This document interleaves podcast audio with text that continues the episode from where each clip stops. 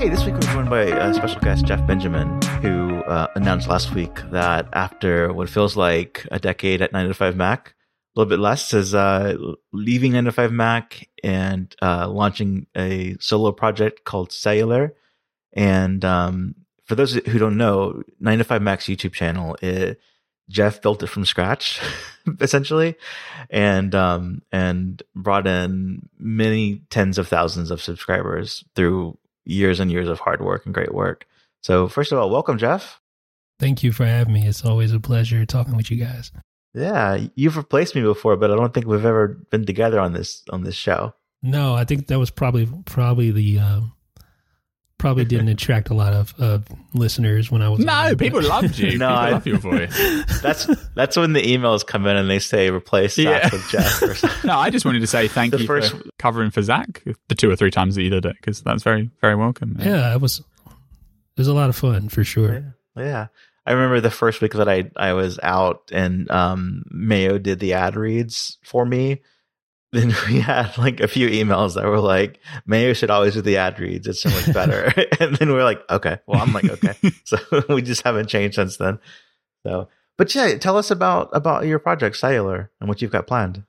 Oh man, where to start? So it's kind of weird. First thing people always ask is like, "Why'd you choose that name?" Like it's that's a dumb name, and I mean it kind of is, but people often confuse it with like cellular phones and stuff like that. But it's really like from a like a cell, like a human cell, like the Sure. basic building blocks of a human body or living organism. So it's kind of like that. Just my mindset was like a low level tech coverage in in that sort of way. So like a molecular take on tech. That's sort of my tagline.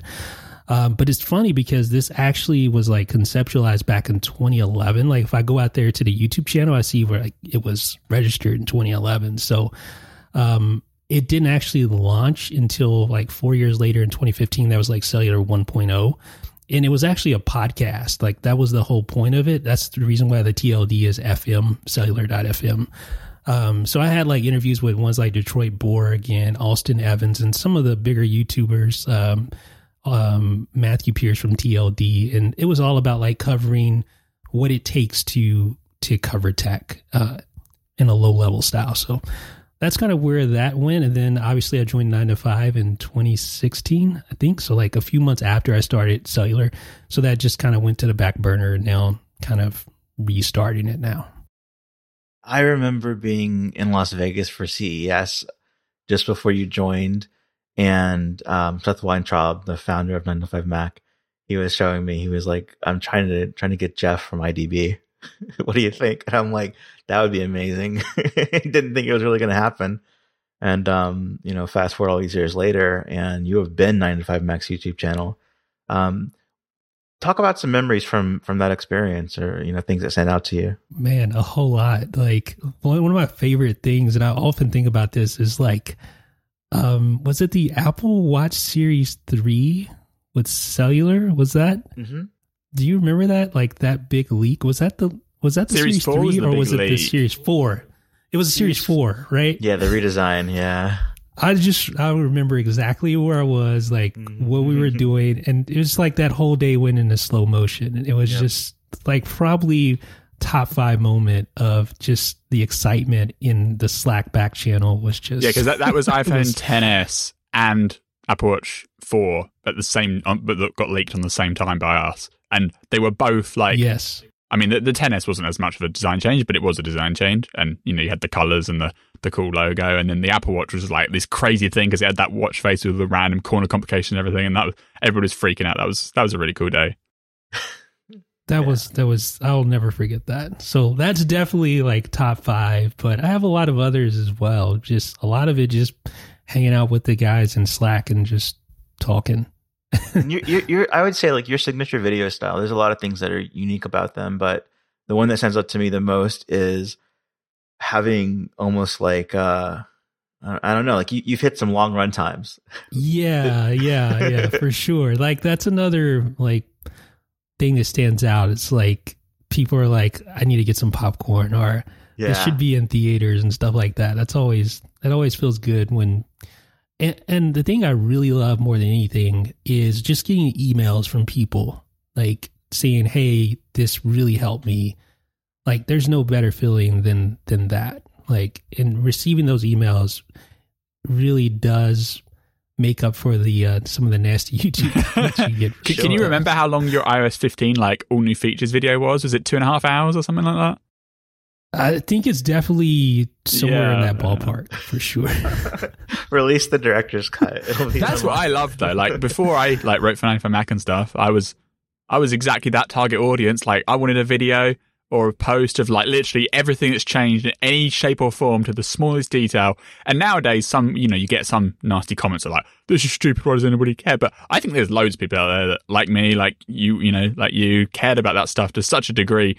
I like if it's a two and a half hour video, you don't have to watch it. But it, like, there's plenty of people out there that exactly want exactly that, and I've always considered you as like the the flag bearer of that kind of video, like top 100 features and stuff, and, and not just like here's the top 10 features they said in the keynote, repeat it out, but like going through the betas for two days, finding every tiny change, and then writing it up. Like a lot of other um, channels do do that these days, but I've always considered you like the leader on that from historical context. Yeah. Yeah, appreciate that, man. It's it's always nice when when you see comments and they're like, "Yeah, I actually watched this this this whole thing." Like it's it's always impressive because I'm like, I can barely watch it. well, going forward, we'll definitely look at your work at Cellular and um, reference that so we learn more because it's very difficult to find a new feature in an iOS release and it not be in your video already. You know, it'll be like that was in minute, that was in hour one, minute 32 or something. So, so you're going to keep doing that for the iOS 16, iOS 16 I- I- coming up? I think so. I think so. Yeah. I mean, I kind of love doing that sort of thing, but really just staying within the Apple orbit space, so to speak, and you know, doing some more Final Cut Pro stuff is something I wanted to focus on. iOS and iPad OS, of course. Also cameras. I I love cameras. Uh, so I did a video recently for 95 on the R5C, which is a Canon sort of like hybrid mirrorless uh, camera, and then just typical tech stuff, EVs. I'm not trying to reinvent the wheel or anything, but hopefully people uh, will appreciate it a little bit. Well, on Final Cut Pro, I mean, that's like n- in the news big time at the moment because there was that open letter that they did in April, and uncharacteristically, Apple actually like did a formal response to it only a couple of weeks ago. Like, That was pretty crazy. Yeah, that was. I wasn't expecting that at Yeah, all. so they committed to like what new features, although they they said you know we're going to work on our feature roadmap. They're going to launch new training products, and they're going to establish a panel of industry experts for regular consultation starting in the summer. Are you on the panel? Yeah, you on the panel?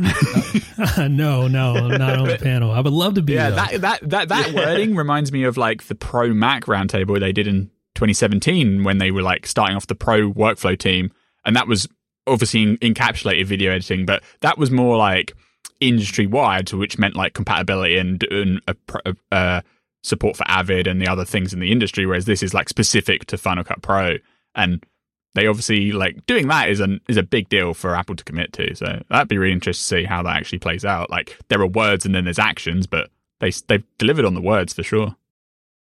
Yeah, for sure. I I am a strong believer that video is sort of like a, another language. Like learning another language, it's it's almost going to be to the point where you really need to know how the basics of editing video to communicate, right? to communicate with people. Period. In this new age we live in, where everything's video.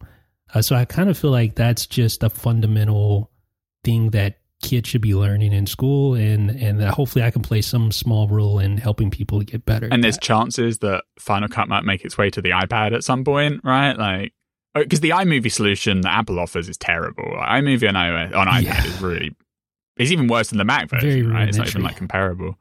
And Very they, they do so, clips yeah. now, which is their like equivalent, but people want like professional editing solution and obviously the uh the the consultation and the open letter recent is a is ire from you know like Hollywood editors and stuff that Final Cut isn't available or not approved by their directors and managers to use because of the whole debacle that began with the Final Cut 10 rewrite. But as an individual contributor, as an individual person, I I think you'd agree that Final Cut is probably the go-to option if you have a Mac. You know, like why would you not pick it over the other solutions? Like it's cheaper and it's you, the UI is different but intuitive, right? extremely intuitive. Like once you get past a little barrier, like it's not a track based system like uh, Premiere Pro or uh, some of the others out there. It's you know, that magnetic timeline just makes it so much more intuitive, especially for new users to get into.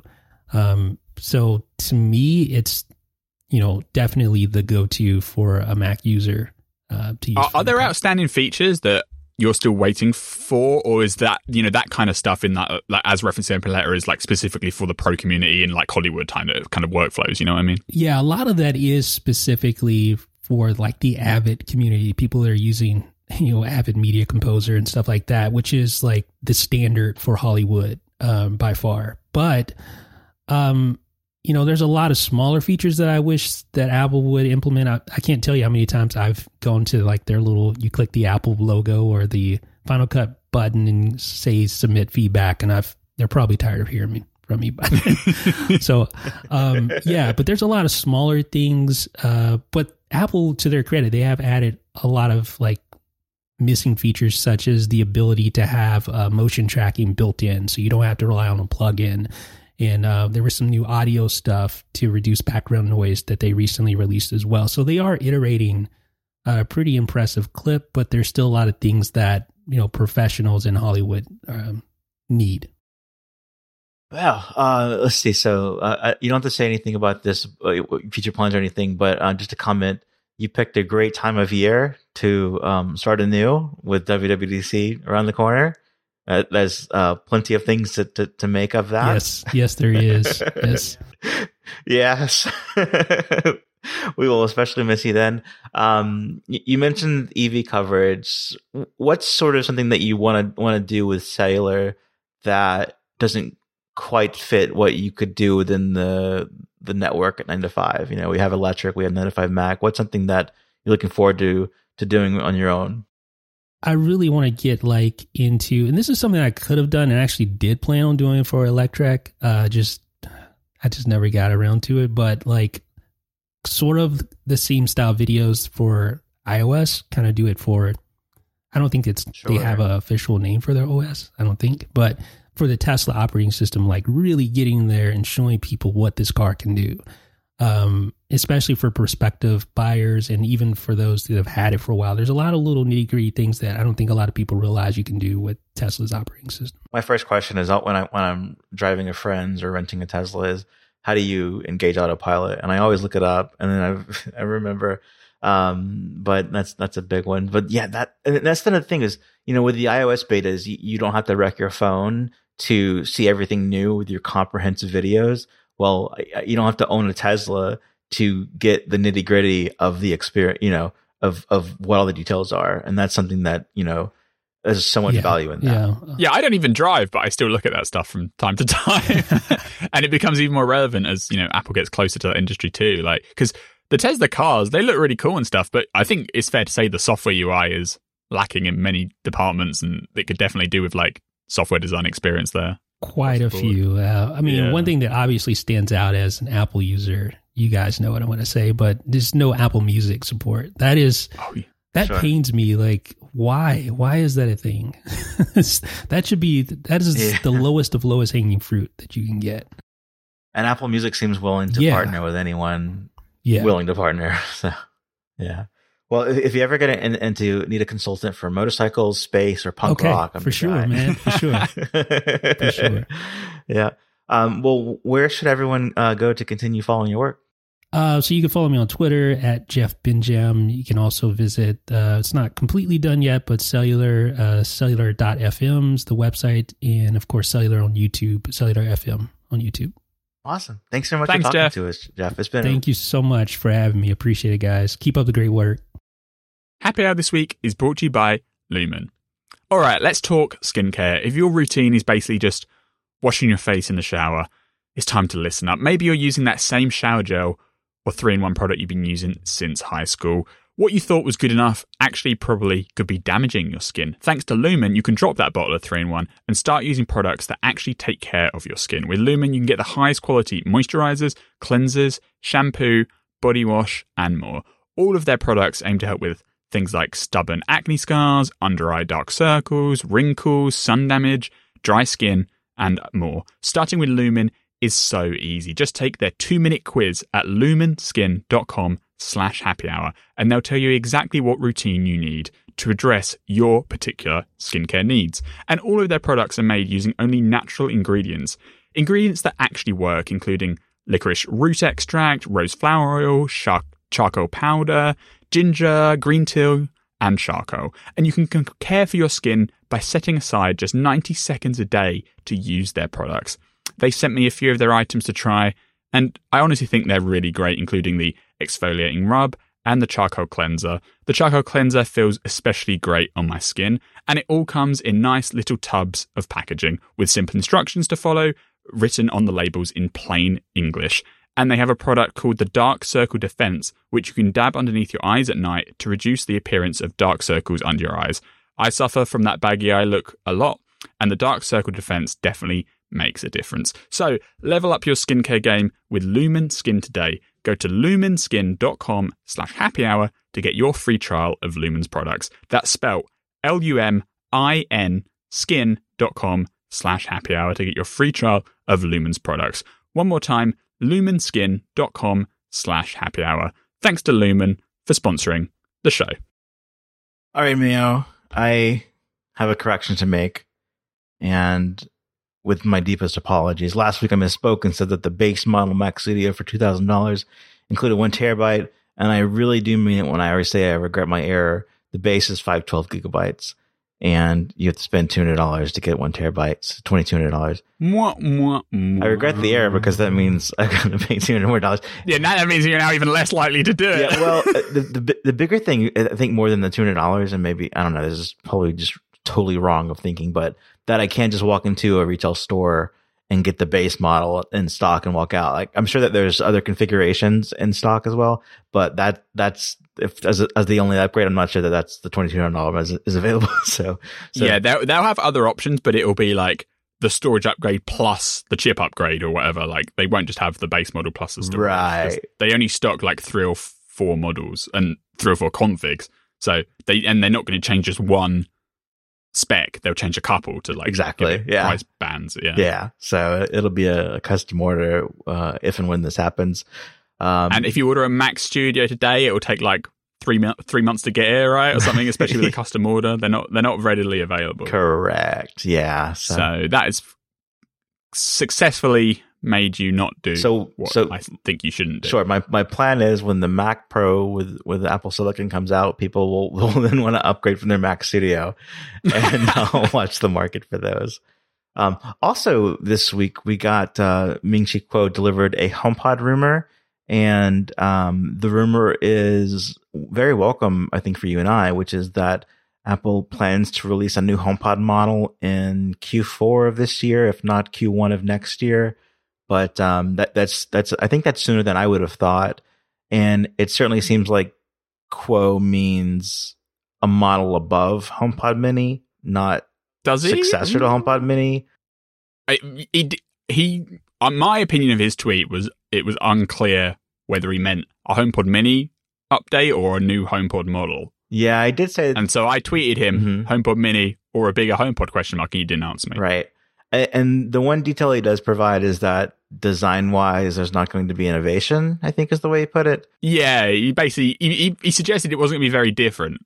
So that to me suggested it wasn't going to be a model above; it would be a replacement. It would be a refresh of the HomePod Mini. Yeah, what do you do with a HomePod Mini though? Like, how do you update it?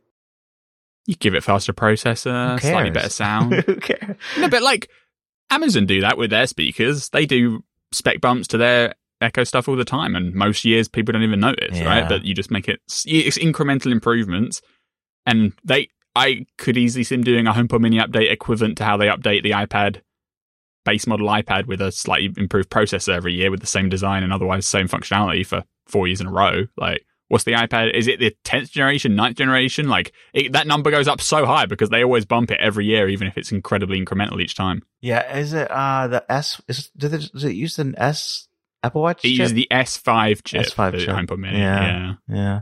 Huh.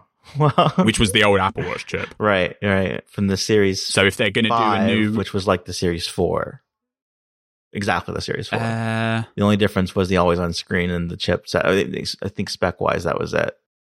I think S5 chip is in the Series Five watch. Yeah, but it's a new name for the Series 4. I, I remember it wasn't any faster. Like it, it was a new name, but the only difference in it was that it was the always on display. Performance was Yeah. identical. Yeah. Uh, anyway, uh, hmm, we'll we'll see. I, I'm down for it. I mean, I like any any signs of life for the HomePod department are good. okay, yeah, it, it's a pretty low bar Yeah, uh, uh, obviously, what we want is a bigger one, right? or medium That's one. everybody you know? wants, or at least I want. Yeah, yeah. And they're obviously working on this home bar thing, sound bar combo, FaceTime Never gonna ship. device. Never gonna ship. Uh, that, I think it's going to come out. I like saying it won't ship though. what, like Apple won't get into sports? That's how you uh, make it happen. Yeah. That's how you make the change that you want to see. You just pretend like it's never happening and they do it at the very next event. The- so, is there anything else, Zach, that you don't want to happen uh, in two weeks' time? I do not want free iCloud storage to increase. I think it's I think it's very appropriate for 2022. Well, one thing, well, one thing that we might, we could see, I guess, at WWDC that isn't confirmed, but we might get a sneak preview is this AR VR headset thing. Yeah, right? yeah. You know, And the information had a profile up to date feature, Mhm. with a long story split into two parts for unknown reasons, uh, on the inside story of why Apple bet big on a mixed reality headset. The the storied history of the headset is, I'd say, relatively well known for a product that isn't actually out yet. mhm. Like, we know it started around 2015. We know that at one point they wanted to do it like a thing that was tethered to a computer, and then it was like a portable device that you carry in your pocket that was connected to the headset. And then at some point around 2019, people, in- going all the way up to Jony Ive, found out that it was going to be tethered and they didn't like the tethered experience. They wanted it to be a standalone consumer product a la an iPhone or Apple Watch, right? Because, like, the Apple Watch is untethered, but it's still dependent on a phone. So there's some leeway there, but you don't have to carry around like a separate computer just to use the Apple Watch. Uh, the Apple Watch can be on its own. And so that's what Jony Ives and the design team wanted for this headset, which then meant that the progress of the project had to be changed, and that's why it didn't ship on its original timescale because they're originally planning a headset that wouldn't have to have all the equipment in the little actual headband place itself. It could be in a separate thing, maybe in your pocket or across the room, and it would like wirelessly communicate to a base station. Uh, so that's why it didn't ship in like 2019. And so then they set the new goal of 2022 and this new idea of it being an all in one independent device. Then, of course, COVID happened. So the fate of shipping within 2022 seems unlikely. So it's probably going to ship next year. But their original plan was it's going to be announced maybe 2020. Then it got delayed in 2021. Then it got delayed in 2022. Consensus, not just from the information, but other publications, seems to suggest that the headset's approaching being done and it's probably going to come out next year, right? Or the end of this year if you're really ambitious. And so a preview at WWDC isn't out of the question, a sneak peek, whatever you want to call it. I don't think it's likely. Like they're probably going to reserve it for a September event or something, but it could be a WWDC thing. We'll see. Uh, from the information report specifically, there are. F- I, d- I don't want to like recap the entire history of the headset because, as I just said, I think it's relatively clear for an unclear, unreleased product. But there are some interesting little tidbits that maybe inform what we're going to actually see when the thing is announced. One of the in- interesting things from the information report is that Jony Ive is actually more involved than you might think. Like we always make the joke that you know Ive went off to Love From and Apple remained a primary client of Love From, but has Jony Ive actually done anything for Apple since leaving? Apparently, their headset is something that he has actually had decent active involvement in, including like actual design meetings and when eh, well, the way the information phrased it is that if industrial design team members would call in Jony to try and help their case for a future for a design decision about the product, i.e., we'll get the big guns in just to say, you know, get our thing moved. And the ideas of Jony Ive wanting it to be an independent device had been upheld, partly because he's still overseeing the project, which I guess makes some sense because obviously he was actively involved in the headset when it was first conceived, when and he was still in, you know, in the chief design role at that time. Um, but if you want to see a product with Jony Ive's active involvement, it seems like the headset is going to be one of those things. Even if he's not like day to day doing it, it's relatively frequently they're conversing, getting his opinion, taking him on board, considering his his point of view. So if you care about Jony Ive, that's an interesting factor.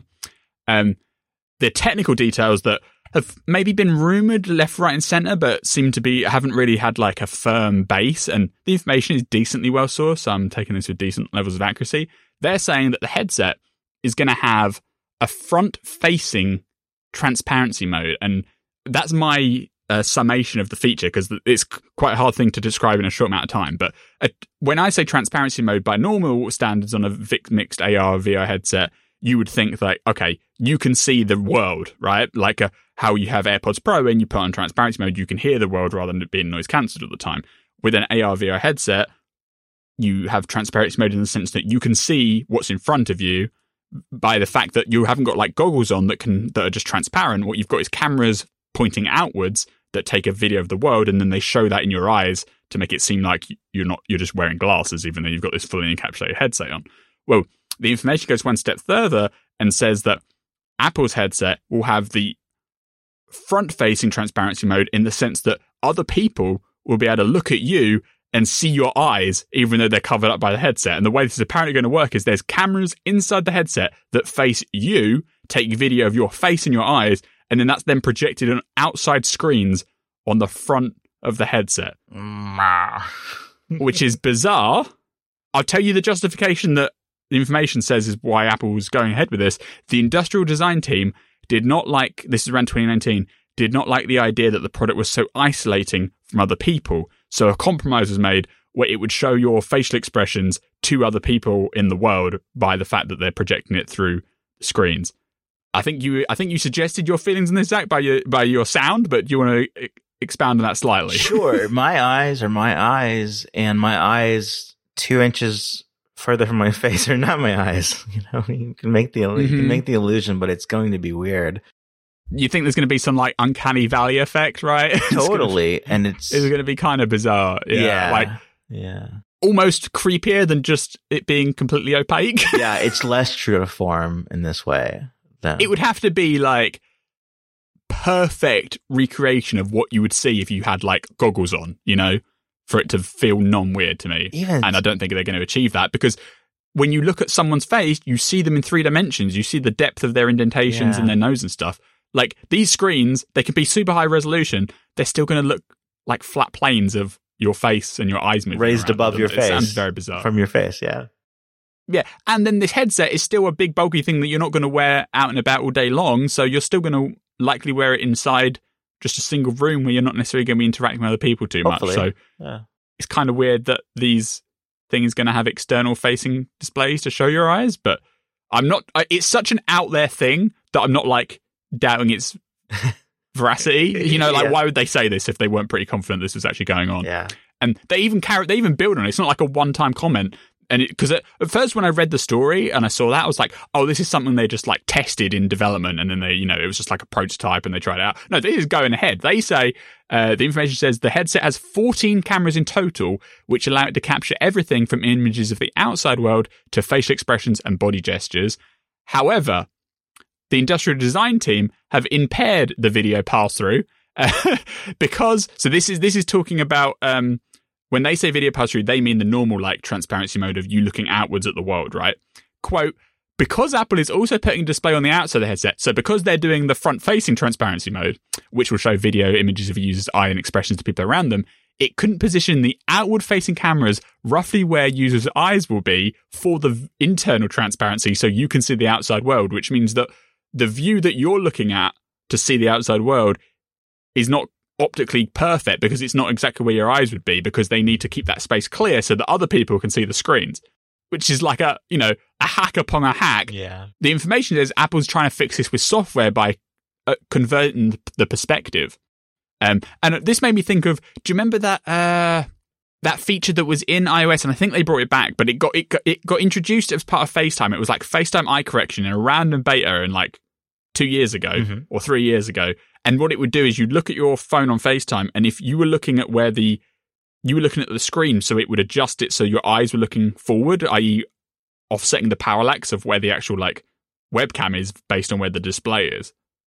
You remember this, right? Yes. And when this came out, there was a lot of backlash about it. People were like, "I don't, I can't live with myself that Apple is projecting a different version of me than the, the Apple version of me." It, the the feature got dis- taken away for a while, and now it's back again as a toggle. Um, but this sounds like they're going to be doing that kind of magic, but for the entire vision space, which is uh, interesting. Center stage is a better solution than the weird eye trick, but yeah, it, it did bother people. Uh, just, so I can't wait for my entire reality to be corrected by Apple machine learning. Yeah, this uh, I've been wor- I've been working on new material, and my, my new joke is that Apple should just focus on TV shows, not this weird stuff. Uh, the information also says that Reality Kit, which is Apple's framework, will be the only way to build apps. I mean, that's not a surprise. iOS UI Kit is the only way to build iOS apps, in practically speaking. Although they do say that there'll be like some support for the Unity game engine. Uh, that's in terms of a full 3D, 4D immersive experience games. There'll be a compatibility mode for iPad games, i.e., 2D games, to also work. They'll probably just be like project in front of you if you want to like enjoy them, but you don't care about being immersed. Uh, there are no game controllers being designed, however, by Apple. What Apple is attempting for input is hand gestures and a clothespin finger clip. So, like a little like threaded needle thing that goes over your finger, like a thumb. I don't know what the name of it is. You know, like those little like cup things you put over your thumb. Um, is it a thimble? That's, thimble. That's what I'm trying to say. So imagine that on the end of your finger. That's apparently how you're going to get input on this thing. Hmm. It runs on the Staten chip, which is the M2 chip, which obviously could be named anything, but we assume it would be called M2. It's the chip that will be seen in the iPad Pro and the MacBook Air coming up, right? Um, and however, also there's going to be a separate image processing chip to reduce latency, which will supposedly assist with the camera stuff. The information says they need two chips because the the designs around the cameras was changed halfway through and they couldn't adapt the original silicon to change it, so they're having to make two separate chips, but they'd rather have one. I guess we won't know whether that's true or not until we see like the second generation headset and we'll see if two chips have become one. Yeah. But we'll see what happens there. Um, and finally, if you read the information article in full, they they don't say this explicitly, but you do get the general sense of like Mike Rockwell's team have found some cool technology and they're trying to fit a product around it rather than, you know, a solution. Like it's like a solution in search of a problem rather than a problem in search of a solution, which doesn't feel great for the future of you know Apple's business. But I think at least my current perspective before Apple's actually shown this off for real, I think we've said this another day before. The first generation headsets not going to be particularly compelling. Apple wants to do thin and light glasses, but that's still like five, seven years away. They can't just do nothing for seven years, so this is what we get in the meantime. If you pitch it as an entertainment device, then I think that's pretty appropriate. Uh, and, and there are use cases where people use these things for productivity for like virtual meetings. And I just got to say, you know, uh, I guess two things: the no gaming controller thing, you know, that's probably that's that's probably pretty good. Um, with the Oculus Quest Two, Meta Quest Two, the one one of the cool experiences was seeing the game controllers through the screen, but like like in a virtual space, so that it, it mm-hmm. recognized those objects, and that, that's kind of a cool, you know, and maybe practical feature as well. Um, but no game controller, you don't have that, but maybe you have other objects that get recognized. Um, don't know, but um, but yeah, it, it, it, I think that's also kind of my takeaway from the Quest 2 was that it really is an entertainment device. It's like a version of a gaming console that can also play videos and do other things, but it's, it's mainly for gaming. And you know, it, I, can also imagine at the beginning that Apple just uh, they they have one of those TVS moments where they think of all the different things this could be used for, and that there's software to back it up, and that people just kind of fit into the natural uh, routine of you know entertainment, and that that yeah they just let them figure out. yeah, that's where it lands. Um, but that we'll see the Airbnb app for this, and we'll see the the shopping networks and everything. kind of thing. Uh, yeah, and, and also cool technology looking for a product. Yeah, I yeah, yeah. At least these first generation ones, right? Like I can see the appeal of thin and light glasses, but they're not coming anytime soon. Yeah, that's what all all VR seems like. Um, AR, of course, will have a much different, uh, a much smoother way of integrating with your life. But for for the headsets right now, it's kind of a relief to take it off and be back in your virtual, your real world space and not the the virtual one. So yeah, I agree there. And then lastly, we have this Mark Gurman report that kind of gives a status update on the headset, which is that the board, the board, Apple's board has been demoed. They've been demoed a, the product, I guess, near its final form. Yep, a late stage prototype was demoed to Apple's board of directors, which is something that always happens when Apple's getting close yeah. to shipping the new products. So that's why that's that's like that's anecdote is kind of like fuel for the fire for it to be previewed at WWDC, right? Because that's like, you know, they previewed it in the middle, like the two weeks ago. Why would they preview it two weeks ago if they weren't going to announce it very shortly? would be my logic there. So yeah, do, do you think there's any scenario that makes sense where they show off the ROS and uh, which I think we should call Pirate OS, is because of the R, but uh, that they show off the operating system and not the actual hardware. Well, how would they show it off? Virtually. well, just like it's a big, it's a big video. Video of a of nondescript hardware. I think that's kind of if you if you if you're going to show the OS, you might as well show the hardware. Yeah, yeah. Especially the, they're, they're probably pleased with the hardware too if they've they've got something they want to release. Um, and I think if they've been sensible, they need to position it as developer-ish hardware, high end, not mass consumer product. So they don't need like a super splashy introduction. It can be a sneak peek as like a you know, th- like I think a good position is if they introduced it as like Apple headset, Apple Pro headset XDR. Do you know, like, do you know what I mean? To like make it on that same level as a Pro Display XDR in terms of market positioning, because we are still expecting this thing to be two thousand, three thousand dollars. It's going to have limited appeal, and so if they introduce it as just like here's the Apple headset with the ROS, it's going to sound, it's going to, it's going to appeal. They're going to like artificially make it interesting to people that are never going to actually want it when it ships. So I think in, they could introduce it in a subdued fashion at WWDC I, I think it's very possible. Yeah, should I get the Mac Studio or the VR Studio? Same price. but yeah, well, uh, if it's not if it's not a WWDC, it's got to be sometime this year. They're gonna at least tease it. I'm I'm interested to see it. I'm not convinced that it's going to be a smash hit, and maybe Apple doesn't think it's going to be a smash hit either.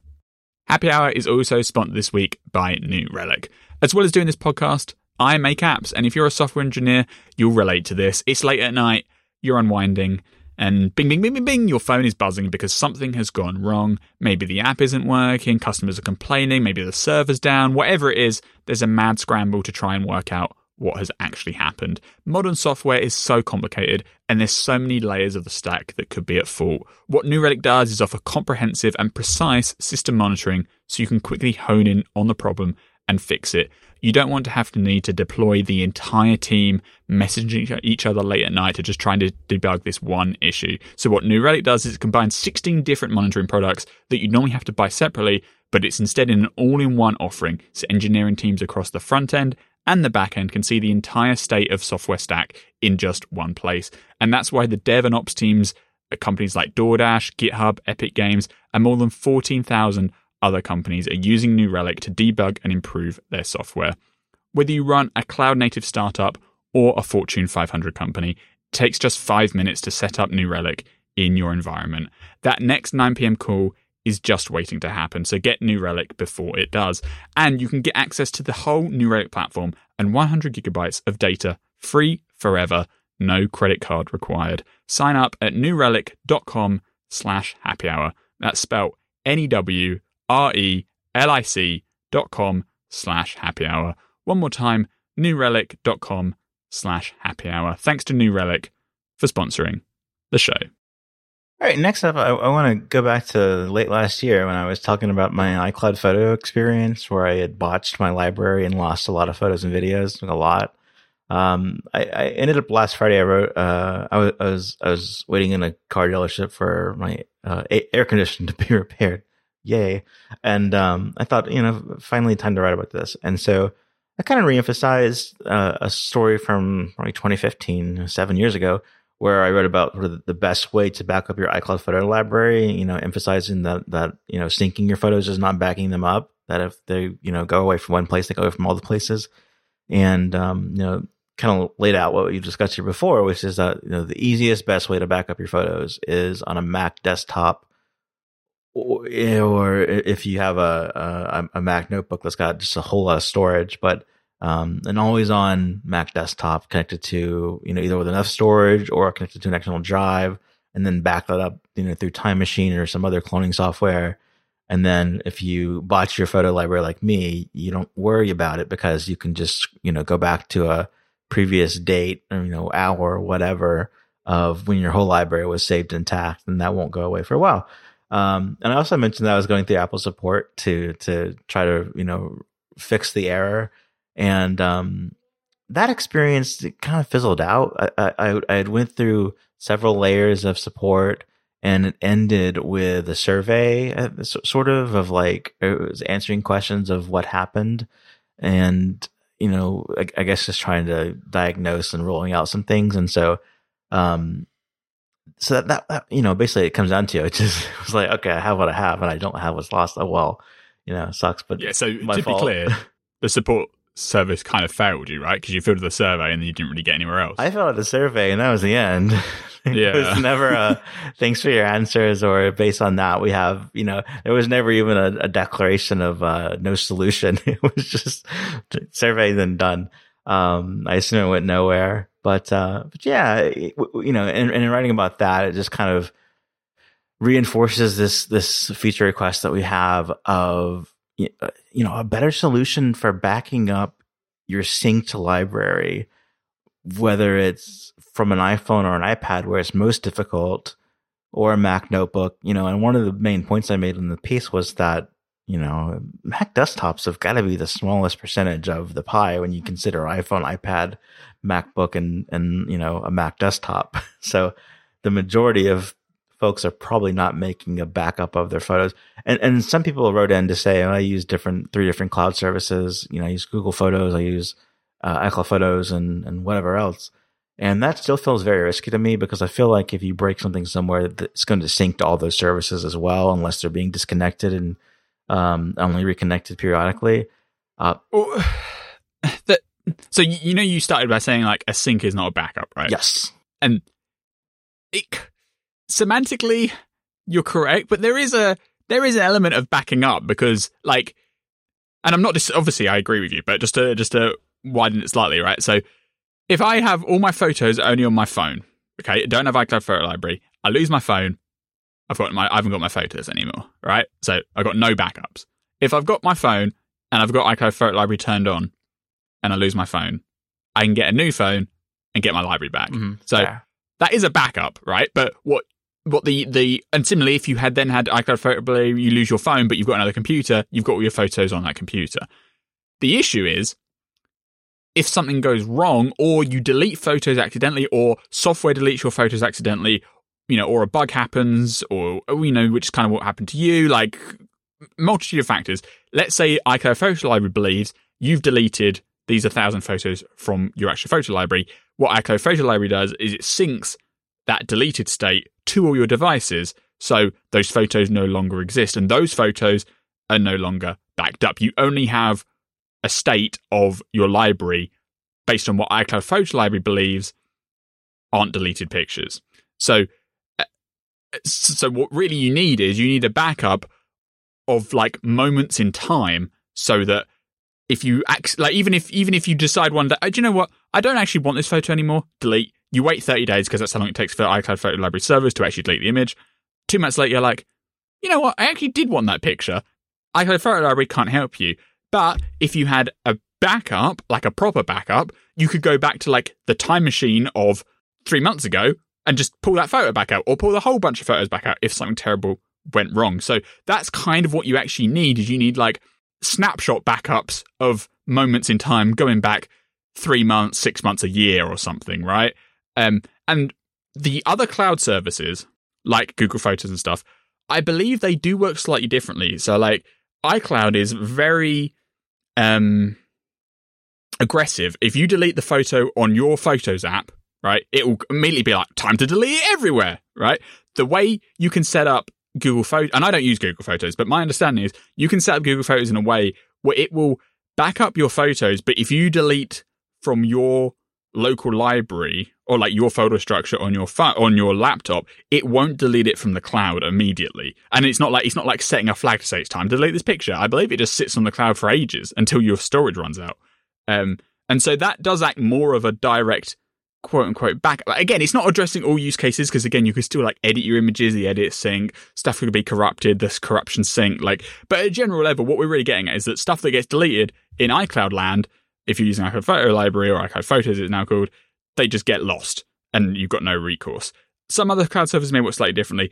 Uh, even if they do work slightly differently and you want to use them, A, I don't really care because I want to use iCloud Photos. And B, it's still good to have manual local backups anyway because you don't want to entrust your entire life to cloud services. As much as cloud services are incredibly convenient and most of the time will give you the backup that you need. Like I keep offline backups of stuff have I ever used them in the last seven years? No, because I just restore from iCloud or Dropbox or mostly iCloud these days.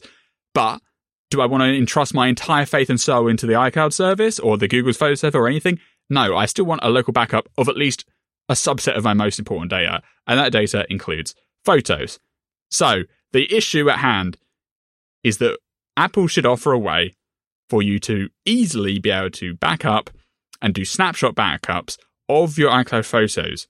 I.e., and immediately the option that jumps to people's mind is the Mac option of backup is Time Machine.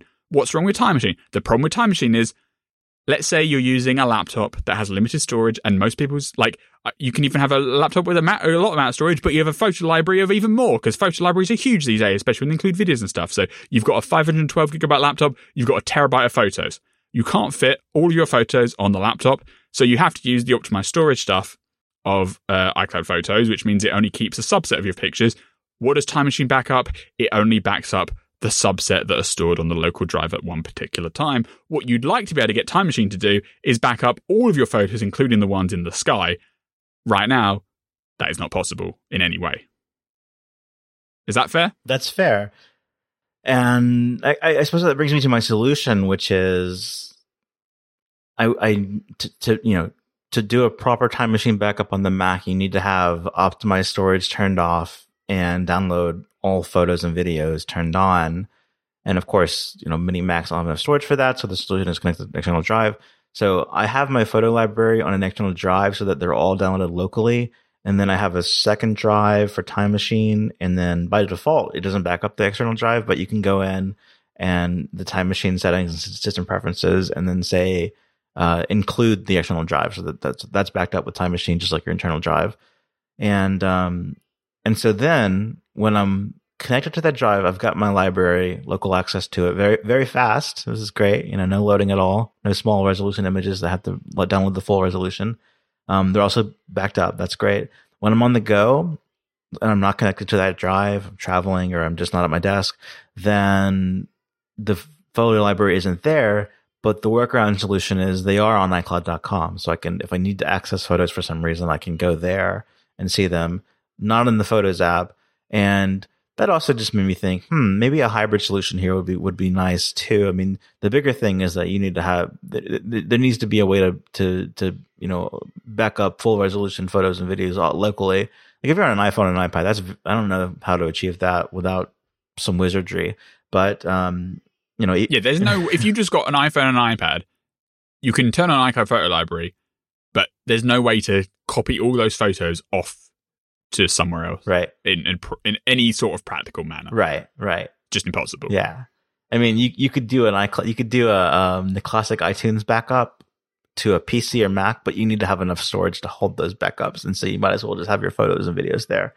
Anyway. And that requires another computer. Like you can't yeah. do a iTunes backup from an iPhone to an iPad, for instance. Right? It's just impossible. Right. Right.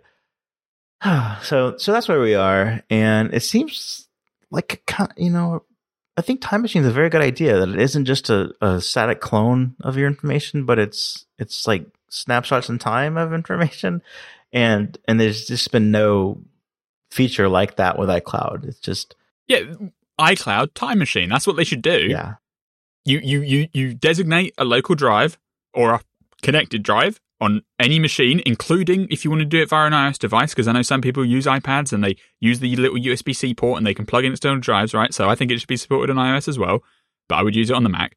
Um, you say, I want to use this drive to back up everything that I have in iCloud, and it would act like Time Machine does, but it works on all of your iCloud stuff documents, data, and most importantly, photos.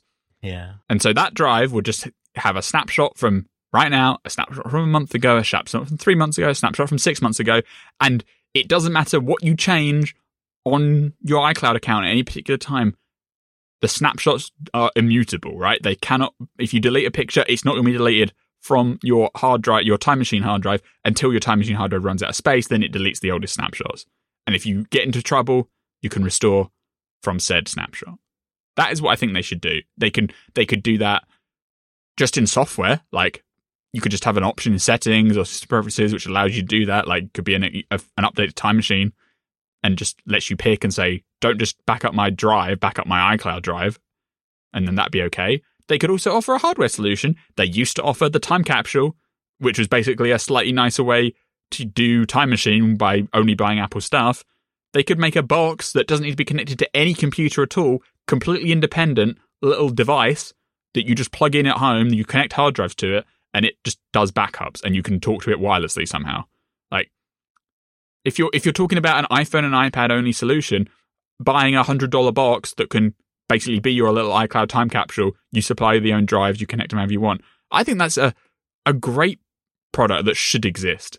And are a lot of people going to buy it? Sadly, not because nobody likes backing up anything, which is why, thankfully, cloud services, iCloud in general, are okay enough for a lot of people that they kind of scrape by. But the reality is, Apple should at least have a solution to do this. And right now, yeah, uh, or you know, yeah, I, I, need the EU, the EC, the European Commission. I need them to uh, push for third-party system level backup services. So you know, I, iCloud's very funny. You should mention that. yeah, the way that I currently hack around the iCloud situation it for my mum because I have it. I have my just computer. Uh, my photo library is smaller, so I I don't have your because you have loads of photos, right? Like, oh, I used to. My photos on my laptop, uh, thankfully, can still fit on the internal storage, so I don't have a, that problem of having to use optimized storage. So I can just do a time machine back of my laptop, and I'm and I'm dandy, right? When it gets to the point where I'm overflowing the terabyte, I, I don't know what I'm going to do. But my mum's situation, she uses iCloud Photos, right? So she backs up there, but I would like because they're family pictures on mum's account. Because again, Apple doesn't have a family iCloud solution for photos, so there are plenty of pictures on mum's account that are pictures of me when I'm young and stuff, and there's you know when I'm a baby and all sorts of stuff. So I'd love to keep that backed up. I can't really expect my parents to do anything but use iCloud because that uh, anything beyond that is way too technical. So I take the responsibility of managing it. What's my best solution for doing local backups of that? My solution is go to privacy.apple.com right? Mm, yeah. Which was yeah. basically enforced as part of GDPR in 2016. So you can somehow thank the Europe Europe for it. It's available worldwide because Apple offered it worldwide. Go to privacy.apple.com, right? This is so it's such an insane hack, but it does work. You log in with your iCloud account, okay? You go to select data to export, you pick photos, you then give them an email address. Then in 7 days time, they will send you zip files of all your photos from that snapshot in time in 25 gigabyte chunks. Yes, that's so right. So if you've got if you've got a 100 gigabyte library, you get four zip files that you have to individually download as 25 gigabyte zip files. Okay. So what I do is periodically, a couple of a couple of times a year, I request my mum's information. She proves it with a two factor code. Blah blah blah. blah. They all download. I download them all. I just shoot them off to a, a to the Synology as a backup and they just sit on there, even in their current zip file form. Uh huh. Sure. Just in the the last ditch effort, if iCloud fails us for whatever reason, we can unzip all the pictures and they'll be they'll be there. Yeah.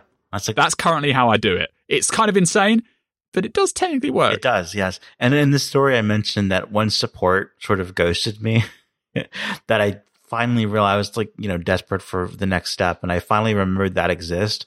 And I thought, man, when this process started, you know, two months ago, I probably could have gone there and this would have been the solution. Um, I mean, what I did was contact Apple support and say like, "Hi, I, you know, I, I, I nuked my library on accident, and um, you know, can you? I don't have a look on. I, I can't look at your server, you know, but I kind of feel like maybe they're, they're still there somewhere. You know, it, has, yeah. hasn't been say sixty days yet. You know, forty days, thirty days. Um, and and that's when the the process began. But I think if in from the beginning I would have remembered or have been suggested to use that feature that that might have saved me.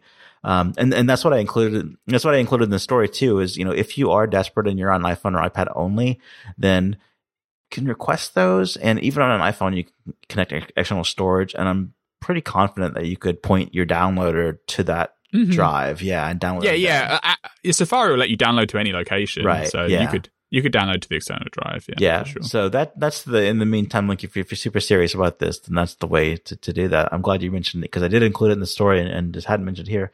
Um, last thing I'll say is, um, you know, aside from like losing things that were important to me, there is a little bit of like the nerd in me, like technical uh, adventure of of working through this problem. And I came across an app called Power Photos in the process And um, the one thing that I use Power Photos for, but I think it could be useful for for lots of different scenarios, but it's the ability to merge two libraries. So if you have um, one photo library and you have another, if you, I don't think there's a system way to do it where you you know like drag and drop or anything. Um, I, I especially don't think you can take two libraries that are not local on your Mac and merge them. I think they need, you know, to be local. But even so, I, I ran into an issue with storage, even with the external drives where I couldn't like drag all the, export all the photos and videos from one library and then import them to the other because that was another giant pool of data. But I used Power Photos and I was able to put one library on an external drive and then have one on another external drive and then merge those two into a single library and it has some pretty good tools for avoiding duplicates and that kind of thing. The one issue I ran into with Power Photos is all of the live photos that have three seconds of video attached. It brought in the three seconds of video. So if I look through my library right now, it's got a lot of videos, but a lot of them are just three seconds from the live photo. And that live photo, I guess, wasn't preserved. Um, and so my next thing to look at is is a tool, if not Power Photos, something else where I'm able to look at videos that are three seconds or less and then mass delete those. Um, I tried smart albums and there's that doesn't quite fit there. So that, that's the next thing with my existing library. Um, like I guess last, lastly is that I do have, uh, Synology, um, with, with two, I believe four terabyte drives inside. And, um, this is something I'm putting off until way later, but eventually I would like to connect those drives through whatever adapter to have them read on the Mac and maybe run. I don't think there's anything on them like if you look at the drives right now through Synology, but um I'm I've also not used them since I've wiped over them, and so there's some hope that maybe something's recoverable there. But um, hmm, yeah, that's where I'm at. Uh, Power Photos, if you're curious on the Mac, I, I, had a good experience with that. And does it does more than just merge your libraries, but um, I think that's nice. And there's a lot of different photo photo apps that let you look at your photo library, your cloud photo library, that isn't through the Photos app. So um, that that's an included in previous sponsor iMazing. That's an option. That's right. Yeah. So there's there's, there's some good options there. So um, if you do find yourself in this predicament and you do like tech, uh, tech adventures. then um, it is one that has its challenges and it will fulfill that part of you. Happy Hour this week is also brought to you by Kolide. Kolide sends important and timely security recommendations to your employees right inside of Slack. That means they get custom security advice and general information as Slack alerts appropriate for Mac, Windows, and Linux devices. Get started by visiting kolide.com slash happy hour and sign up today. That's collide with a K. And as a happy hour listener, you can get some free swag by signing up. So don't forget to enter your email when prompted to receive your free Kolide gift bundle after trial activation. Kolide is perfect for organizations that care deeply about compliance and security, but don't want to overstep and be so invasive that they merely lock down employee devices to the point of them being essentially unusable. So instead of frustrating the people working for you, Kolide is an educational tool teaching security and device management practices and directing them to fix important problems. This includes things like getting developers to set up passphrases for unencrypted SSH keys, securely storing two factor authentication codes, and convincing employees to uninstall evil browser extensions that may be invading their privacy and selling their browser history to third parties. You can try Kolide with all of its features on an unlimited number of devices for free for 14 days, no credit card required. So get started at kolide.com slash happy hour today. That's spelled K O L I D E dot com slash happy hour. K O L I D E dot com slash happy hour. Enter your email at that URL to get a free swag goodie bag after signing up to a trial. One more time, that's kolide.com slash happy hour. Thanks to Kolide for sponsoring the show. All right, this week Apple released not one, not two, but three new Pride bands and uh, one new Apple Watch face. Um, I guess the way I would describe there's one Apple Pride band, there's two Nike versions of the Pride band, and those are um, rainbow colored striped, one with a, a white base and one with a black base. And then the Apple one is rainbow colored stripes, but and it's they're, they're they're sport loops, but on the Apple one, the sport loop, the part that wraps around itself and then attaches again is like frosted white. And then Mhm, there, it's lighter. yeah. Yeah. it's got like a layer over the colors. And then there's the word pride written out, and that part is not frosted white on top. So that's It's like they've like double stitched that rainbow bit Yeah. with white, so that kind of covers it up a little bit, and then they obviously left the pride wording un unstitched, Yeah. so it just shows through like normal. it's just it's a different approach on an Apple Watch band than we've seen. Um, so I thought that was kind of interesting. I think the black one, the black and rainbow colored Nike Sport one, is like the most attractive to me. Mhm. um, I'd agree with that. Yeah, but the it is it, it is just neat, like neat and interesting that you see another. It's the same you know same band style, but they've done a, a new design tweak to it. Um, the other thought I had was that this is the season. This Apple Watch series is the season for words on bands because they I think is the first time they did that was with the, with the Nike band with like Nike written out in the check, and now we have the word pride. And that just kind of brings in a whole new world of Apple Watch bands that you could have of whatever word. Imagine engraving your Apple Watch band with what you want. Oh my, yeah, I didn't even think about that. right within limits. Um, so that's that. And then the watch face is kind of another take on like threads to make up the colors to match the bands. Um, a little bit different though. This time you've got instead of, I, I guess the, the original one that did that had a digital clock just overlaid on top with white text in the like typical fashion of of the basic digital Apple Watch face. The new one is more creative in that it tries to it tries to present the time in the threads with different shading so that the time would be darker than the thread colors um, that make up the whole watch face. Uh, that's challenging. I've seen people who like the face a lot, but I've said it's kind of the, the hardest face to read the time, especially in the always on mode when it's, I think it's maybe more blurred, um, or at least less precise. And so that's, that's my description of the new bands and faces. What, what, what do you have? I'd agree with you that the best band this year is the Nike Rainbow Black one. Of course, that comes down to personal preference and people going different opinions. I think all the bands are cool. If you wanted my best Pride band, I'd probably say the what do they call it? The solo loop from last year, They did, uh, braided, braided loop. the braided solo loop Mhm. that they did last Yeah. year, And they kept it around. like, yeah, that is like the coolest one I think they've done to date so far. That was that was really cool. Um, not sure I didn't like the face that year, but the band was really cool. The face this year, Pride Threads. So what it does is it like has the lines of colors and then it puts uh, like shadow of the current digital time behind. Well, not really behind. They're like made up of those lines of color because where they make the to try and suggest a shape where the shape should be on that particular line, they kind of like make it thicker and then it's like thin again for the rest of it. So you've got like 10 individual threads that kind of expand and shrink to make up the shapes, if that kind of makes sense. It's kind of hard to explain visually, uh, auditorily, but if you see it, you see what I mean. And the, the the legibility issue that I have with it is that when you first look at the face, and I don't have an app, an always on one, so I just look at it, you know, raise the wrist, there it is. When you first look at the face, the the shadow of the text is very well defined, right? Like it's pretty easily read. But what happens is after about half a second, it animates those digits and it kind of like perturbs those threads to like make them a bit thicker, make them a bit thinner, and make them like move around. And it's when they move around that the suggestion of the actual characters of the digits kind of gets lost. So it's at that point you can't read it at all. So if you haven't managed to read it imme- uh, instantly, you really have to like look at it to try and decipher what it's trying to say. If it's eh, an, an interesting choice, it's definitely artistic, but the legibility issue does kind of prevent it from being a thing you're going to use on a regular basis because it, it, it, it, it looks cool, but practically it's it's very much like form over function when it animates around and you're like, that one has just become a blob. Yeah. So yeah.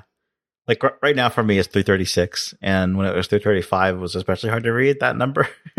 when you tap it, they animate and like you lose the time, but they animate. well, even if you don't like tap it, they kind of like float around, right? Yeah. Oh, yeah. They move up and down. It reminds me of um, some versions of the captchas that I've seen, the captchas, uh, or like um, the illusion of like if you can make out the number here, like that, that's the illusion. That's kind of the, the, the riddle, you know, if you can see this. It's almost like a negative space trick. Yeah. yeah. Yeah.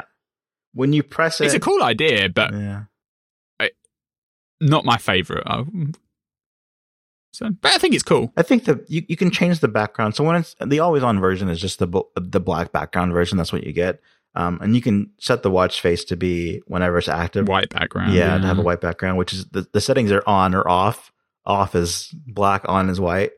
Um, and I think that's yeah, that's your only setting for this. So, so no, Yeah, you get no complication choices for this band. Yeah. Or, any, or for this face or anything Yeah. like that. um, but yeah, it's it's a cool demo. Hard to read a little bit, but um, It's it's a clever like um because it's obviously been rendered in real time, right? So like they've obviously had to like compute it and where the the threads should expand and shrink. Like it's a it's a cool tech demo and like it's cool for like five minutes, but when you actually try and use it for a day, now it looks like eight thirty seven.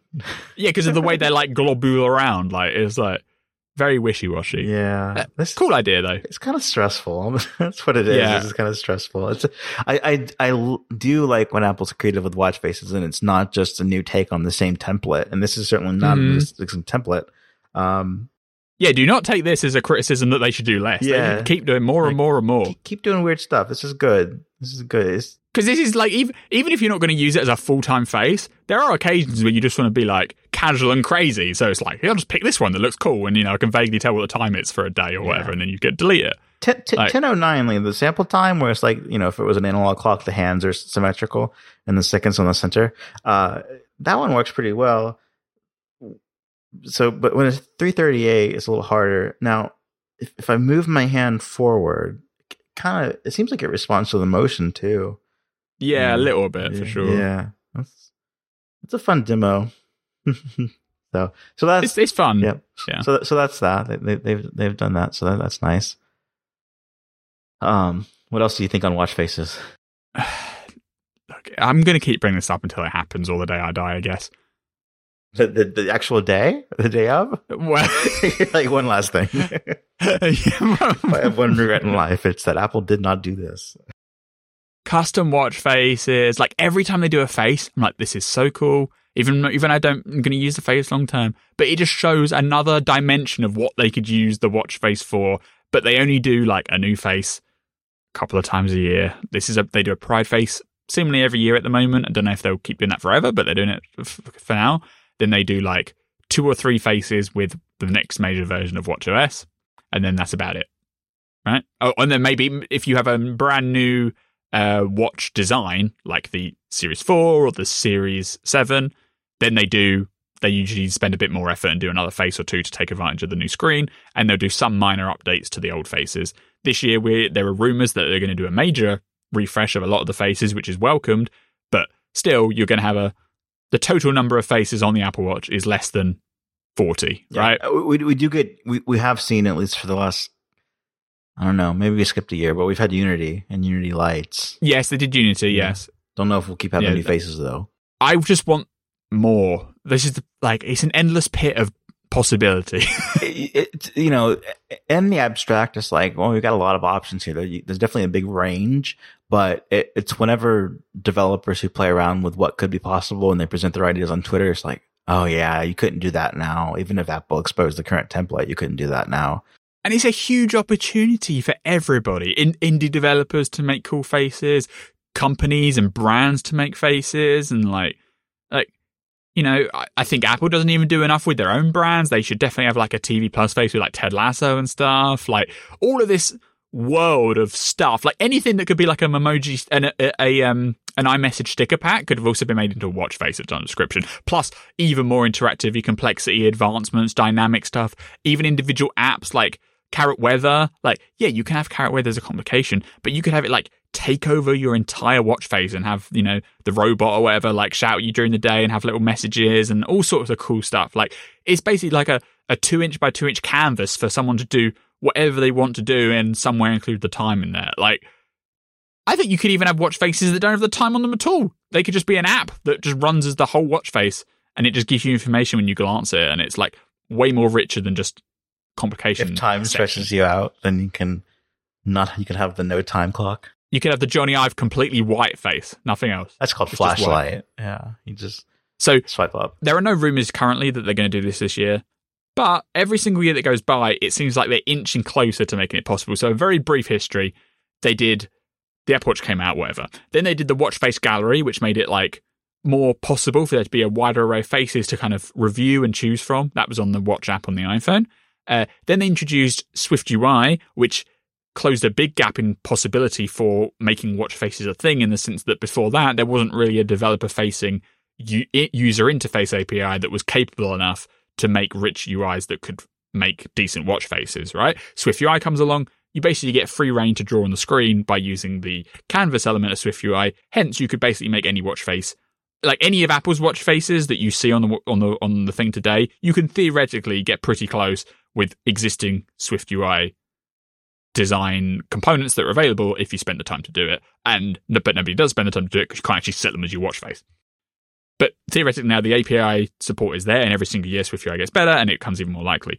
The year after they did Swift UI, when they did the always on uh, watch face, they introduced uh, sorry, not that year, the year after the, they introduced always on. They then updated the SDK with what was called Timeline View, which is a developer component. And what Timeline View enabled is it allowed you to basically get your Apple Watch app's screen to update in sync with the always on nature of the screen. So you know when they added basically the support for third party apps can take advantage of the always on display. Yes. Um, this is exposed to the Timeline View API, which basically is like an abstract way for the system to be like, okay, always on mode is activated now. Update your screen content to reflect the always on state. Okay, always on is now disabled. Make your app alive again. That component, that timeline view component, doesn't just work for always on. It also works for like every single frame of animation, and it could be easily supporting every single second millisecond, i.e., a watch face update, right? So again, more infrastructure there. Then they added the, I think this is last year, they added the like redesigned adding the watch face which basically looks like a mini app store because you go to like plus and it has categories and sections you get a, you click on a watch face it has a little description then it has an add button like clearly they could very easily like expand that to be like a store interface where you could have an even longer list with search and categories they added the watch app store they could easily make expand that to include watch faces too uh, now they're doing downloadable over the air faces like the Unity face we saw, like the Pride band face that also like the one that literally the, the Pride thread face that literally came out this week used the exact same system where at the exact moment that the press release went up, boom, it downloaded the watch face to with a little notification. You press one button, it's on your watch. It's all coming together for third party watch faces. the support keeps getting there, and every single year I'm like, we're we're definitely not getting further away. We're getting closer and closer and closer. All the technological barriers are getting taken down, and it's coming close to just being a matter of Apple policy and design, you know, human interface team being like, okay, we'll, we'll relinquish some control to let the community at this. So every single year, it seems like the technological like place marks, landmarks are being met and being progressed through. And so I, it feels like we're on course for it to happen, but obviously it hasn't happened yet. Sure. So yeah, I'll, I'll, I'll let you. This- I'll let you know when it does. I'll, I'll, I'll, tell you. I I've got so invested in this. I have lists of names of watch faces I want to build Yeah. so that when the time comes, I can start doing it. Yeah. But- yeah. You, it could it's you, could- probably not going to be this year. you could do some fun things with that 9to5Mac logo. You could, you could, you could do fun things. the The possibilities are almost endless, and Apple could take thirty percent of every single purchase. we have reached the point now where you cannot have every watch face on your watch at one time. I mean, you could, but there's a limit in place, and they won't let you. So we've reached that at least. Finally, this week, we are sponsored by Pillow. More and more studies are showing that getting a good night's sleep improves your health and well being in more ways that you can imagine. Pillow is an all in one sleep tracking app to help you be more aware of your sleep patterns and discover what might be affecting your sleep quality. Pillow tracks and analyzes your sleep automatically, and you can check in with a full report of your sleep the very next morning. If you have an Apple Watch, tracking your sleep with Pillow is as easy as wearing it to bed. If you don't have a watch, you can do it through the iPhone or iPad app. Just tap a button to start your sleep session. You can even record sounds of the night, like sleep talking, apnea, or other noises that might be affecting how you sleep. Use the Pillow app to check trends, get personalized insights, and compare your sleep metrics with your weight, step count, caffeine consumption, and more. Use smart alarms to get woken up at the most optimal time, aiming to wake you up when you're in a stage of lightest sleep. Importantly, Pillow is privacy minded. All of your sleep and audio data is encrypted and stored on your device. And when it communicates with iCloud, it's using end to end encryption. Pillow is free to download from the App Store with a set of features that you can use for free every day and every night. So try, and you can also try Pillow's premium features with a seven day trial. Just visit pillow.app to get started. That's pillow.app to get started. Thanks to Pillow for sponsoring the show. All right. Last up, we have uh, a, couple of things. So first is WWDC. Apple's released um, some changes, I would say, to uh, both policy and design on WWDC. Uh, what do you got for us, Mayo? Mm-hmm. So, first off, they did the thing as they've done every single year, where they obviously announced WWDC like last month or in March, and then about two weeks before the event, they actually do like the formal. Here's the keynote, and what a surprise! The keynote's happening on the Monday. I mean, woohoo! Didn't didn't see that one coming. And this is when they invite formally like send out press invites and all that sort of stuff. And they also like update the WWDC. Sorry, it's now called the developer app with all the new WWDC schedule, and they finalize who's attending if it was a lottery service situation. Um, obviously this year we're kind of in this kind of like no man's land between fully virtual WWDC and back to normal WWDC. One thing that has changed is that stupid like Swift logo they used to use for the WWDC artwork has now seemingly disappeared altogether, and now they have Power Rangers style emoji instead. Good, That's like goodbye. the lineup of five emojis in shadow. Yeah, goodbye Hunger Games, hello Power Rangers. Yeah, like the old logo where it's just like a circle with the Swift icon in the middle was kind of kind of un- uninspired. This one's a lot cooler. And presumably, as we get even closer to the event, they'll probably like light up and do other cool stuff too. Next up, I'm sorry, Zac, you are even more wrong than before on the in person situation because obviously they are inviting random developers to come in person, and now they're inviting press to come too. So there is a media component mm. in person. Unclear if the media are going to get the exact same experience as the you know developer attendees, or maybe they're going to get like special hands-on, special interviews, a different something or other. That will be yet to be seen. But it is now confirmed that, as I predicted would happen, press are now being invited to come to Apple Park for that day, even if the video, the keynote, is still just going to be a video. Do you have anything to comment on this one, Zac? I think I clarified in recent weeks that my my um my marker for whether this is in person or not is if I get invited, and I have not. So. well, have you? No, no, and um, you know, Mark. I think last week was Mark Gurman made the point of, oh, you know, wow, with um, Apple delaying their return to work um, to the to the three days a week requirement to two or less. Um, how are, are, are they going to continue with this quote unquote in person component? And um, you know, it was kind of up in the air, but I would say that if they were to cancel it, then they they would have canceled the in person part. But what they have so far is still it's not a, it's not an in person event. No, it's not an in person event. No, no. How? Okay, what's your justification not being in person? Uh, when there's people, developers, and press in somewhere together doing an event. It's in person, and there's also an event happening, but that's separate from in person. This is a this is a what what do I have to nail you down on for it to count as in person? Hmm, for like is there like is there anything they could do? So under the parameters that we know right now, i.e., developers and press are going to the event in two weeks' time, uh-huh, right? Yes. Is there anything that's going to convince you that it's in person? I.e., if like at the event Tim Cook was there in person shaking people's hands. Does that count? That doesn't count unless it's streamed as part of the keynote presentation. Especially, you know, I'm not even sure I'm, i want to give you like the intro and outro. I mean, like in between, in between slides, in between like sections. You know, you want to see like audience reactions in the video. I want to see Tim uh, Tim Sweeney. I want to see Tim Sweeney on stage demo. Tim Sweeney. demo, no, we don't want Tim Sweeney demoing the new uh, Unreal Engine on the Apple VR headset. Fortnite's back on the yeah, App Store. Yeah, that's you know Tim Sweeney. If Tim Sweeney's in the audience, it's an in-person event. Otherwise, no, no. Even if they do the intro in, like live and show all the audience, they're not going to count. I don't think they're going. to Well, I don't know if they're going to do that. I don't know. You don't think they're going to like do you remember? Was it like it was like the first time? I think it was the iPhone 10 event. Yeah, where they before like the the keynote started, they showed the video of people arriving, and 9to5Mac's Jordan Kahn was in the video, right? We saw him. I can't imagine that this is their first. They're two years out of you know COVID rubbish. I think they're going to be like, and we're also joined by the thou, you know, the thousand developers and student winners. Blah, blah, blah, like clap, clap, clap, clap, clap. Here's a shot of that, and they'll cheer or whatever. I think that's hundred percent going to happen.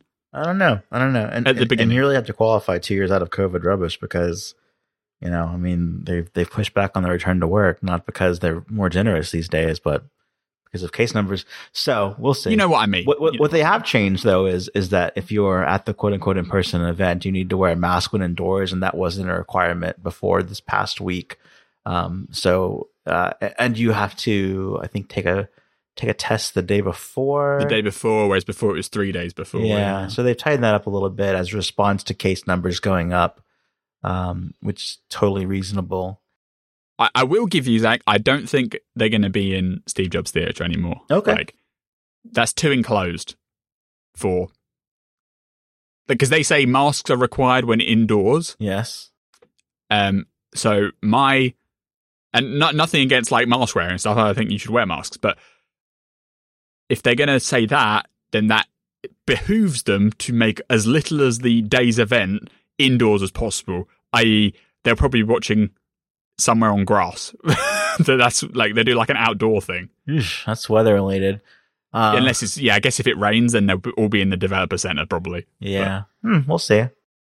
Yeah, I, it doesn't. The way that it was worded does not inspire confidence that they're going to be seated in the indoor, fully underground, enclosed Steve Jobs Theatre. hmm They might get to like tour it, or like maybe there's like demo, you know, like the the Steve Jobs demo room thing that they have that they used to use for like normal events, and it would just be across the hall. Maybe they do that again, and like you, because because I feel like if you're going all the way over there, they're going to have to give you some some juice to make it worthwhile. They're not like mean, and they'll just make you go and sit on the grass while that happens. You, you get sw- Um, you get you get swag. You get you get free AirPods. You get a You a- do get a free jacket. AirPods, yeah. Yeah, AirPods Pro, not just AirPods. AirPods Pro. Basically, what I'm saying is they're going to be some sort of hardware or soft. Like, if they're going to announce hardware, they'll even if they're not going to let you like try it, they'll have it in like glass boxes for you to like oogle at from the from from somehow. They'll, they'll- like, they'll have. like, uh, do you remember the you remember the 2013 Mac Pro and they had it was in, in Apple stores. Like I don't know, there was one in New York I was at,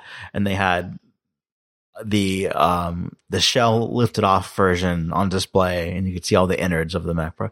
That that counts. That that, that that's that would be cool to see if there's something like. I reckon. I think they've already said that the Mac Pro is for another day, right? Yeah. That was the last event. Yeah, and this this would be another day. It would be. This would be another day. isn't that day. It is the developer event of the year. yes. and the Mac Pro does not have any pressure to be released as soon as it's announced Mm, because it's a very low volume product. I this is this is very very likely they will sneak peek the new Mac Pro, even if it's just this is what it looks like and it's coming at the end of the year, and then.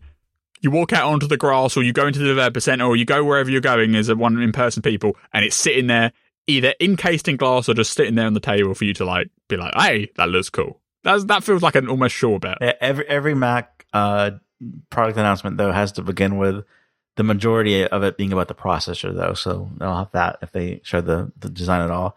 Yeah, I think they could announce the M2 architecture. Or would you- They could even yeah. release an M2 Mac Mini, then you could buy that instead. uh, they have developer tours options, so you can you have to choose ahead of time. But if you're going to the in person event, as you call it, then uh, you can choose between touring the hills of Apple Park outdoors, the fitness center at Apple Park, so the, the nice fancy nice equipment Apple Park gym with, presumably with gym kit integration where, where possible. You don't get to use the gym, you just get to look at it. I mean, or you can go to the and, cafeteria. and to be clear, that's not the Apple Fitness Plus gym, that's in LA. yeah, that, yeah, that's that's just yeah. So it, it, they do show it sometimes though. That you know when they're they're showing uh, someone like with a bunch of equipment on on a treadmill, like a mask. Yeah, they've they talked about like doing like heart studies and stuff there before, and Yeah. they've done little tours for press and Yeah, stuff. that's that, yeah. that's where they spent five years investigating sleep tracking to give you a general idea of how you slept over the last week. Um, but yeah, you, you get a you get a you can tour the hills of Apple Park, which seems kind of nice. I mean, it's outdoors. Mm-hmm. You get to go places you probably couldn't go otherwise. Uh, and I think that's probably the highest in demand. But not everyone can do the same tour because of crowd size management, I suppose.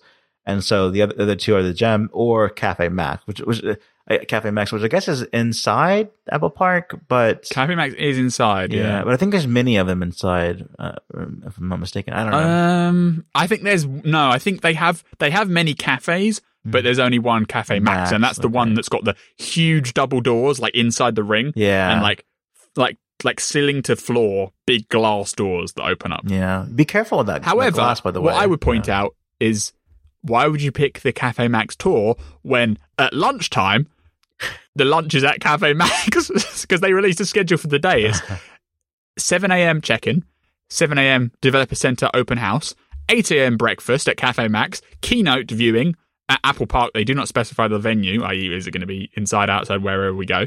That's at 10 a.m. Then you have lunch at Cafe Max at 12. Then you have the 1 p.m. Uh, platform State of the Union. So that's like the developer video, right? Then you have meet the teams at 2:30. That's when that's when Tim Cook's going to come out and shake your hand. That's just my interpretation of that one. And then you have the tours of Apple Park Hills, Fitness Center area, Caffè Macs. Why would you pick Caffè Macs? You would have been there twice that day. Maybe if you left your AirPods there earlier and you want to go back, like uh, Cafe. Ma- I I think it's like the if you if the other ones are filled up, that's all you have to choose. Yeah, that's the that's the um, booby trap option. yeah, I would pick Apple Park Hills out of those three options if I was going. me too. Me too. Yeah, Because fitness, I don't really care what the gym. I know what the gym looks like. I don't really need to see it. The Apple Park Hills, you might get to see some architecture and walk around the ring a bit and see That like seems different like a- parts that. cool experience. Anyway, just Yeah, outdoor, all, cool. all hippy dippy. You know. And then finally, they have the Apple Design Awards at half past four. Yeah. That's the schedule for the day. Yeah, more of an more of an in person event than last year. Pretty in person. Yeah, more than the year before. And I mean, if, if you were comparing to a, a normal keynote, you, normally the in person keynote is only the keynote at 10 a.m. Now you get an entire day yeah, the, in the- person. gotta gotta make it worth a while. Yeah, exactly. Yeah. Hmm. I would go fast. I would. I would, well, if I lived in America, I'd probably go. Yeah, Yeah. but I'm not. I, I'm- I think I'm closer to you than California. Yeah, you'd go fast, right? I, yeah, I would go 100%. fast. Yeah. Yeah. Yeah. You'd go in person. My inbox works. the developer center would be cool to see what they like. Did you see? Uh, I think Michael Steeber, you know, from a colleague, he had discovered on Instagram where someone, I think it was Instagram, where someone had like checked into the developer center and they posted a photo of what looks like the, the doorway to go in, like the welcome to the developer. Yeah, and it has like developer center written on it. Yeah, right. yeah. And there's like a Mac from the pre Apple Silicon era at the front desk. yes. look, developers still have to make sure their software's compatible with Intel. So yeah. Yeah. it's just a test. It's just a test. I mean, if it's if, if it's being used as a kiosk, you know, and just to check you in, Intel can handle that. Yeah. so yeah, like we're not going. Still cool. I think it's cool regardless. And. I'm, I'm obviously we're obviously most excited to actually see the keynote announcement Mhm. stuff, and we'll do predictions and some wish list stuff uh, in next week's episode. But it's exciting as Apple gradually transitions back to uh, a fully in person uh, WW. yeah, and you know, I'm all for remote work, but if I was in, you know, if I had a nice office like Apple Park, I'd, you know, it's, it's personal choice. But man, I, Mhm. you know, never never had a nice office like that. I would go fast. Yeah. uh, lastly, we're going to talk about uh, dinosaurs. Prehistoric Planet ha- is is being released this week. It's a five night event, although I guess you could watch it in the morning. And uh, man, it looks good. yeah, good. technically the episodes come out at 8 a.m. yeah, in Britain, but so. man, it looks good. Looks really, it's good. Yeah, yeah. It is. I mean, uh, uh, the it's like Planet Earth. You know, you got David Attenborough. Uh, how do you say his name? David Atten Attenborough. Attenborough. Yeah, narrating. Um, he's even in the intro on every episode. It's in the style of if it was like actually a documentary of of filmed footage, and I think mo- I think much of it is film footage of the landscapes, but Yeah, but they also it's almost like they took the aerial screensavers and then Yeah. put CGI dinosaurs in them. Yeah, and the dinosaurs are so good. Like it's so compelling in terms of like you know if it convinces you, it's yeah. Like, and I've seen some reviews. Like, I think The Verge had a title which was like, "Prehistoric Panic looks so real, you'll forget they're not real dinosaurs," or something to that effect. Like, if you pause on any particular frame, they they are very evidently CGI dinosaurs that aren't actually there, right? Um, but they do look really, really good. And Yeah. when they're in motion, they're animated really well. You really do suspend your disbelief about it and you get engrossed. Do they look, does the CGI look as like high end as like the best Hollywood movies? Probably not, but it's not, it's not so far away. Like it's close. And this, and some people were laughing because Tim Cook, like, uh, or not laughing, but you know, like conf- a bit puzzled why, uh, Tim Cook had like tweeted about Prehistoric Planet as like he like did it last week. Was like, "This is a dynamite launch, Oh my like a God. D-I-N-O, like that Yeah. kind of joke." Yeah. The reason they're making a big deal this, they spent a lot of money on it. Like Sure. this is this is you know it is a a, a, a, a dinosaur documentary of over across five days, but the amount of CGI that goes into this thing and like every single sequence, this is like a hundred million dollar project, easy, easy. And they've been working on it for like three and a half years, and I think they said there's like fifteen hundred visual effects artists that have worked on this Yeah. thing. B- B- BBC's behind it, right? BBC Natural History Unit, yeah, yeah. yeah. funded by Apple. It would- That's the other thing. Like It would BBC Studios is like the commercial arm, so right. that's why it doesn't get shown on the actual BBC TV channels because it's paid for wholly by Apple. But the BBC team, basically the same team that makes Planet Earth, is making this. Basically, this is why they made Apple TV Plus is for this moment in time. It's that good. Uh, it's a good, it's a good project. Like I, I think it's really good, and I hopefully it seems to be doing well. So maybe they'll make even more episodes because there's only five. Like so. They could easily do different time periods, different dinosaurs. Yeah, different subjects. I, I it's really cool. Uh, man, the the T Rex arms are so cute. the little short arms. Um, I think this is probably the first dinosaur related TV I've watched since the discovery of feathers. Dinosaurs. I don't know what that is. That well, you you see in the show they have feathers. Certain certain ones have feathers. Oh, I thought you meant a TV show called The Discovery of Feathers. I was like, what are you on about? yeah, since The Discovery of Feathers. Yeah, yeah, I got you now. yeah, yeah. Well, well, Oh, I don't. It's at least the first documentary or like TV content that shows dinosaurs with feathers. There's been Yeah. other stuff because like Jurassic World is like a big franchise, right? Yeah. And that has many films, but they go obviously they're just they're not trying to be a documentary. Yeah. They're just trying to be a f- entertaining movie. So they have like T Rexes that roar and look scary and stuff. Whereas like the Prehistoric Planet side is trying to go for basically as realistic as possible based on the science. And of course, behaviors are no one can truly know exactly how these things behaved from hundreds of millions of years ago, but they're trying to basically stick to the science as closely as they can. Then they fill in the rest with reasonable speculation based on current animals, like the swimming thing. And some, if if you go on the Prehistoric Planet page on the app, if you go to bonus content, they have these like uncovered clips, which are like five minute. They go more into the science of some of the reasons why, like the T Rex swims in the first episode, Sure. for instance. They give you a little explanation about why they depicted it that way. Yeah. But yeah, it's good. It it's is- really good. It is very good. And uh, I tweeted after the first episode that I really want to see a dinosaur screensaver now from from from uh, Apple TV on Apple TV. hmm Because I, yeah, hundred percent. Yep. Because it it's like sometimes I have to check if the screen timed out on the screensaver because it's it's that level. You know, that's really good. All right, that is the Happy Hour podcast for this week. Uh, thanks to to Jeff Benjamin uh, for joining us in his his new project Sailor. Check out Sailor FM for that, and um, thanks to our four sponsors: Lumin, New Relic, Kolide, and Pillow. And uh, thanks to everyone who supports our sponsors or subscribes to the ad free version in Apple Podcasts for four ninety nine per month or forty nine ninety nine per year. You can get the ad free version of 9to5Mac Happy Hour. And uh, if you have any feedback for the show, you can email us together at happyhour at 9to5mac.com. You can follow me on Twitter and Instagram at Apollo Zac. That's A P O L L O Z A C. And Benjamin, you're on Twitter at. bzamayo. And we'll be back next week. Bye, everybody. Bye bye.